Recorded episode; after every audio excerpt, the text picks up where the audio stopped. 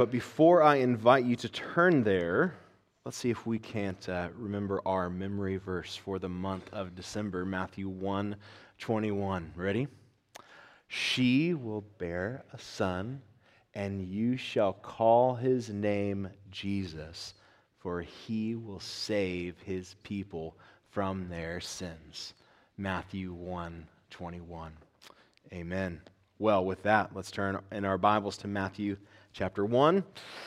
We're going to be in verses 18 through 25 this morning as we consider Matthew's account of the birth of Jesus Christ. We're going to uh, begin by uh, reading this passage together, and uh, I know you just sat down, but uh, since these words are breathed out by God and come with the very authority of Jesus Christ Himself, if you're able, would you please stand with me in honor of the reading of God's word? Matthew 1, starting in verse 18. The Holy Spirit says, Now the birth of Jesus Christ took place in this way. When his mother Mary had been betrothed to Joseph, before they came together, she was found to be with child from the Holy Spirit. And her husband Joseph, being a just man and unwilling to put her to shame, resolved to divorce her quietly. But as he considered these things, behold, an angel of the Lord appeared to him in a dream, saying, Joseph, son of David, do not fear to take Mary as your wife, for that which is conceived in her is from the Holy Spirit. She will bear a son, and you shall call his name Jesus, for he will save his people from their sins. All this took place to fulfill what the Lord had spoken by the prophet Behold, the virgin shall conceive and bear a son, and they shall call his name Emmanuel, which means God with us. When Joseph woke from sleep, he did as the angel of the Lord commanded him. He took his wife, but knew her not until she had given birth to a son, and he called his name Jesus. The grass withers, the flower fades but the word of our God will stand forever. You may be seated. Would you pray with me? Father, as we open your word today, I pray that you would open our eyes to see wonderful things, open our minds that you may renew them, and open our hearts that you may conform us to the image of Christ. We love you and praise you. It's in Jesus' name we pray. Amen. Well, Mary and Joseph were not yet married, they were betrothed. They were legally committed to marrying one another. But other than that, they didn't live together, they didn't act married in any other way, but they were legally committed to getting married to one another. And so you can imagine how devastating it was for Joseph to discover that his wife to be was pregnant, knowing he was not the father. So Joseph couldn't go through with the marriage anymore. But even though he didn't want to go through with the marriage anymore, he also didn't want to embarrass Mary.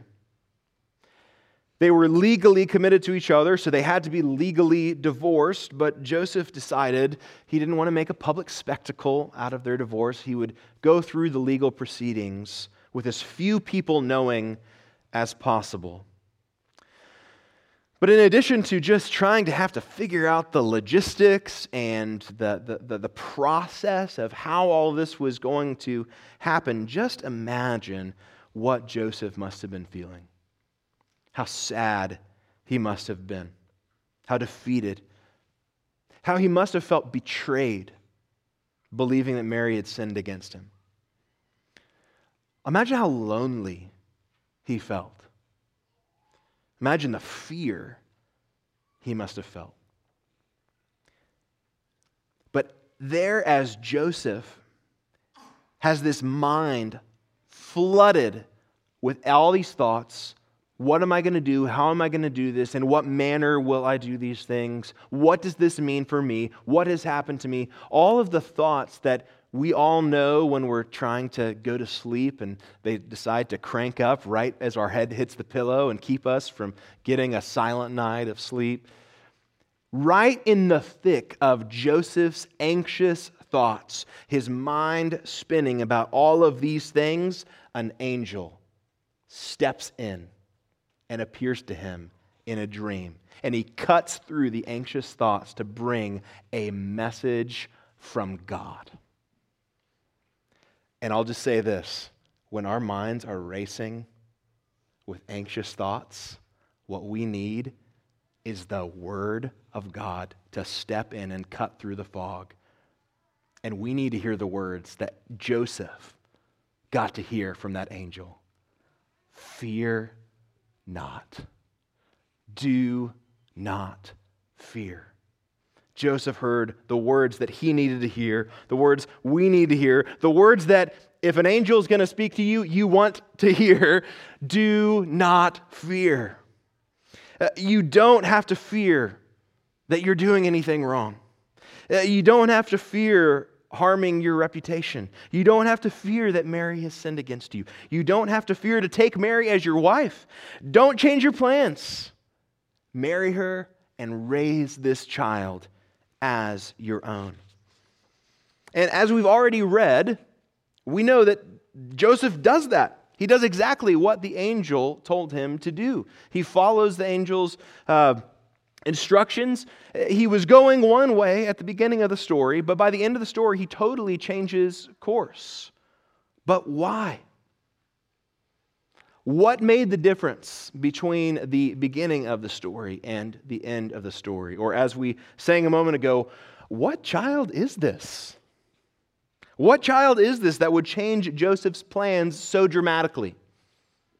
What child is this whose birth was announced by an angel from heaven. What child is this who is worthy of all of us coming together and gathering here today, taking time on this holiday to come and gather and worship him? What child is this?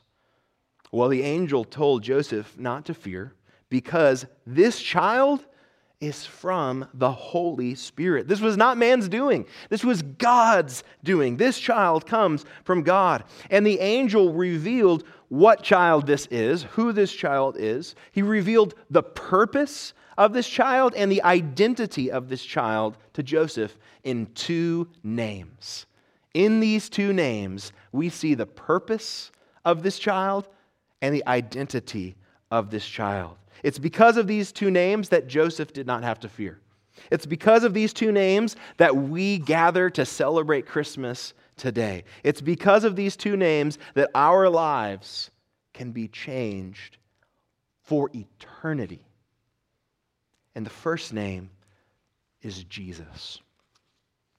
The angel told Joseph to name the boy Jesus. Why? Well, look at verse 21 with me again. She will bear a son, and you shall call his name Jesus. Why? For he will save his people from their sins. That's why he was to name this child Jesus, because this child came to save. The name Jesus uh, is also the name uh, Joshua or Yeshua, and it means Yahweh is salvation or Yahweh saves. The child given to Mary and Joseph came to save, and so he got the name Jesus. Yahweh saves. The people of God in Jesus' day needed to be saved. They needed to be saved in a lot of different ways. They needed to be saved from an oppressive government, the Roman Empire. They needed to be saved from sickness and physical impairments. They needed to be saved from death. But Jesus came to bring an even better salvation than just salvation from any one of those things. Because, as the angel said, he came to save his people from their sins. He came to save people from sin. Well, why is that better than being saved from any of the things that I mentioned before? Because sin is the root problem of every other problem that we face. Everything that we face that we would need to be saved from is either the direct result of human sin or it's a result of the brokenness that exists in creation that came about because of the sin of mankind. Sin is the root cause of every problem we face, and Jesus came to save us from that root cause. He came to save us from sin. Well, so how would this child of Mary and Joseph save his people from their sins? Well, later in this very uh, Gospel of Matthew, in Matthew 20, 28, Jesus would tell his disciples, The Son of Man came not to be served, but to serve, and to give his life as a ransom for many. At Jesus' Last Supper with his disciples, he took a cup of wine and he said this in Matthew 26, 28 This is my blood of the covenant which is poured out for many for the forgiveness of sins. Jesus came to give his life to save sinners from their sins. He came to save us by giving up his life that we might be forgiven, that he might purchase us for himself. Through his death, Jesus saves his people from the penalty of sin. The greatest problem that we face as a result of sin is the wrath of God.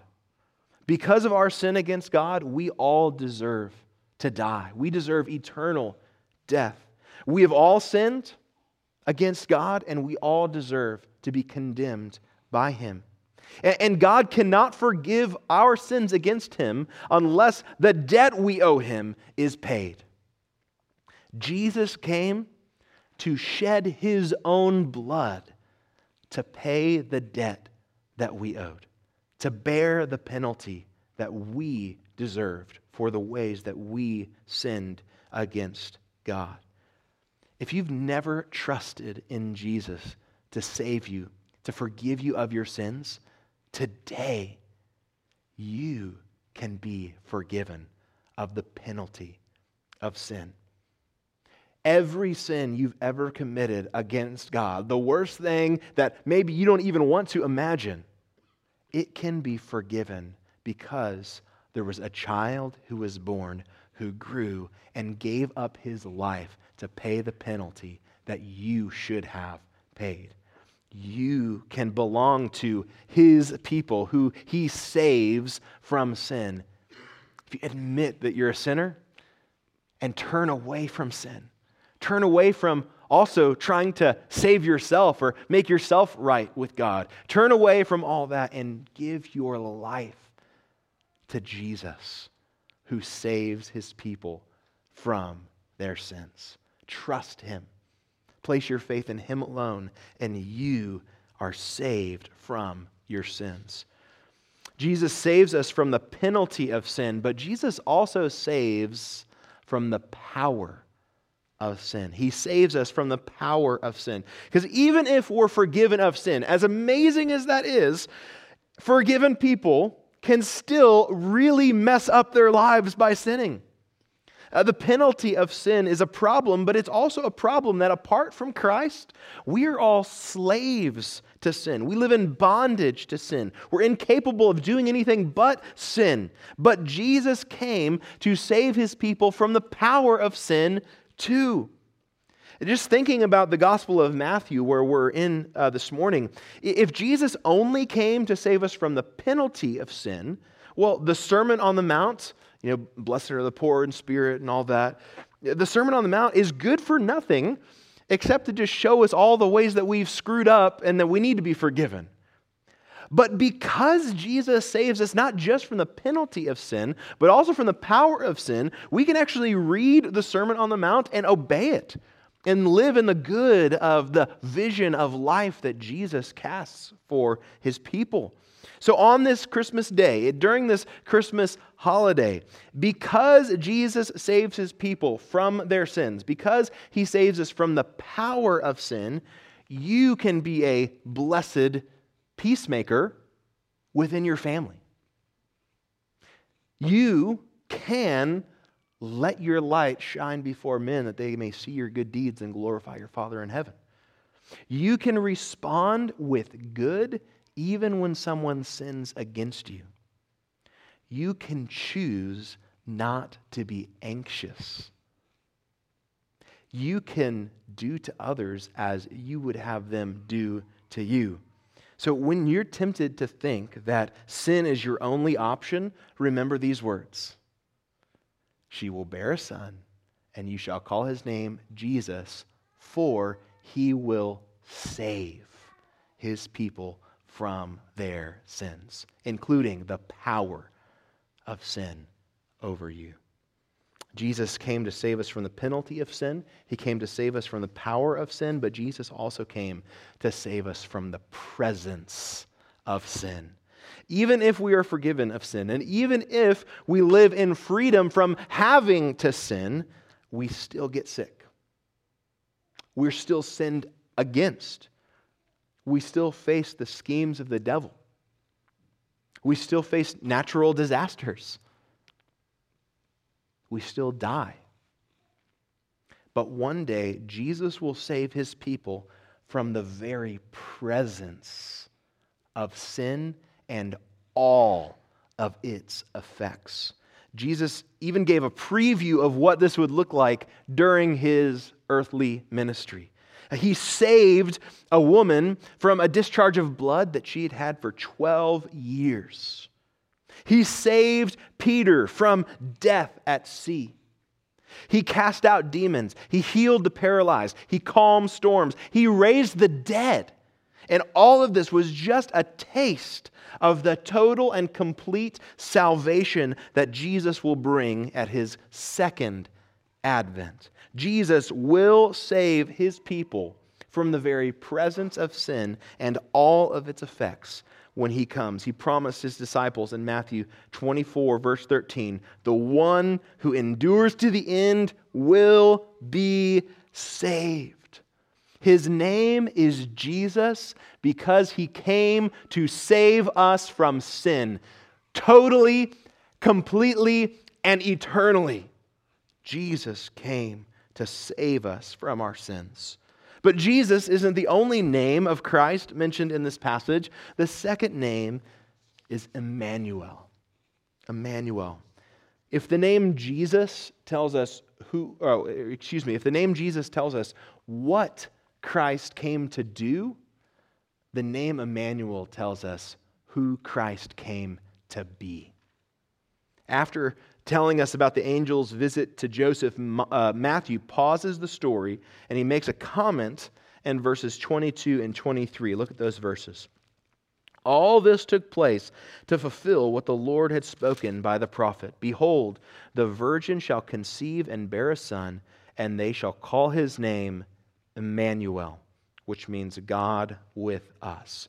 This was a promise made by God through the prophet Isaiah in Isaiah 7:14, and the promise was of a baby whose birth would be a sign that God is with his people. But ama- the amazing thing about the fulfillment of that promise is that the birth of Jesus wasn't just a sign. The baby born himself was God with his people. The baby, this person who was born, was God in the flesh, who was born to dwell with his people. Jesus was with his people as Emmanuel during his earthly ministry. God the Son existed for all of eternity as God, but he took on human flesh. He was born of the Virgin Mary so he could physically dwell with his human people. Pleased as man with men to dwell, Jesus, our Emmanuel. The Gospel of John says in John 1:14, "The word became flesh and dwelt among us, and we have seen his glory, glory as of the only Son from the Father, full of grace and truth." And that's good news. But Jesus didn't stop being God with us when he ascended to the Father after his earthly ministry. Jesus promised his disciples that he would continue to be with us, with us as Emmanuel. He promised to be with his local churches as we make decisions in his name. Jesus said in Matthew 18, verses 19 and 20, Again I say to you, if two of you agree on earth about anything they ask, it will be done for them by my Father in heaven. For where two or three are gathered in my name, there am I among them. Emmanuel, God with us. He promised also to be with us as we make disciples. Jesus said in the very last verses of this Gospel of Matthew, in Matthew 28 19 and 20, Go therefore and make disciples of all nations, baptizing them in the name of the Father and of the Son and of the Holy Spirit, teaching them to observe all that I have commanded you. And behold, I am with you always to the end of the age. Emmanuel, God with us, as we carry out our life together as a church Jesus is with us, among us. As we carry out our mission together as a church, Jesus is with us always. Whatever we may face as his people in the coming year, we can move forward with confidence because we are not alone. We're not alone. Jesus is Emmanuel, God with us. And one day, Jesus will be with us physically again. He said in Matthew 25, verses 31 and 34 when the Son of Man comes in all his glory and all the angels with him, then he will sit on his glorious throne. Then the king will say to those on his right, Come, you who are blessed by my Father, inherit the kingdom prepared for you from the foundation of the world. And John tells us in Revelation 21 and verse 3 I heard a loud voice from the throne saying, Behold, the dwelling place of God is with man. He will dwell with them, and they will be his people, and God himself will be with them as their God. Even as we celebrate Christ's first advent, his first coming, we long for the day that he comes again to dwell with us forever. I want you to consider how the names Jesus and Emmanuel go together, how they relate to one another. And here's how Jesus came to save his people from their sins so that he could be God with us. Jesus came to save his people from their sins so that he could be God with us. The end goal of God's salvation of his people is God's presence with his people. This is the great reward of salvation for all who trust in Christ the presence of God dwelling with us forever, enjoying God Himself. The hope of the gospel is not just the absence of sin, the hope of the gospel is the presence of God. Being saved from sin gets us back to the purpose that God made us for to glorify Him and to enjoy Him, the eternal God with blessings that are beyond what we can imagine. The eternal God with glories that are unsearchable. With sin out of the way, we can enjoy Him fully in His presence for all of eternity. So today, as we're gathering here in person, uh, there is something sweet about being in each other's presence. Uh, there's something about being together with one another that is just special to be able to celebrate. And maybe today, uh, after this, you get to go and be in the presence of loved ones and enjoy just being with people, being together.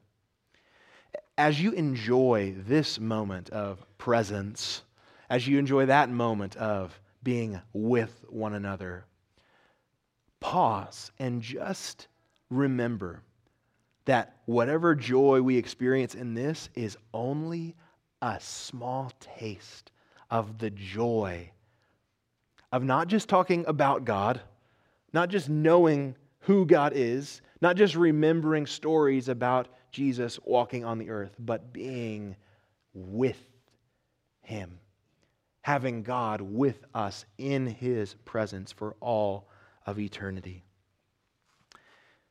And if this Christmas you're feeling alone, and I don't mean that you don't have people around you. Maybe you don't, or maybe you have a ton of people around you, but you're still feeling alone.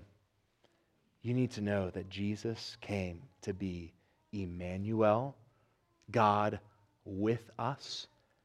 And if you are in Christ, you are never alone. No matter what you are facing, no matter what's going on in your life, no matter who's missing, you're not alone. Even today, as we wait for that day, Jesus said, I am with you always to the end of the age. He is Emmanuel, God with us today. So, what child is this? He is Jesus. He's the one who saves us from our sins.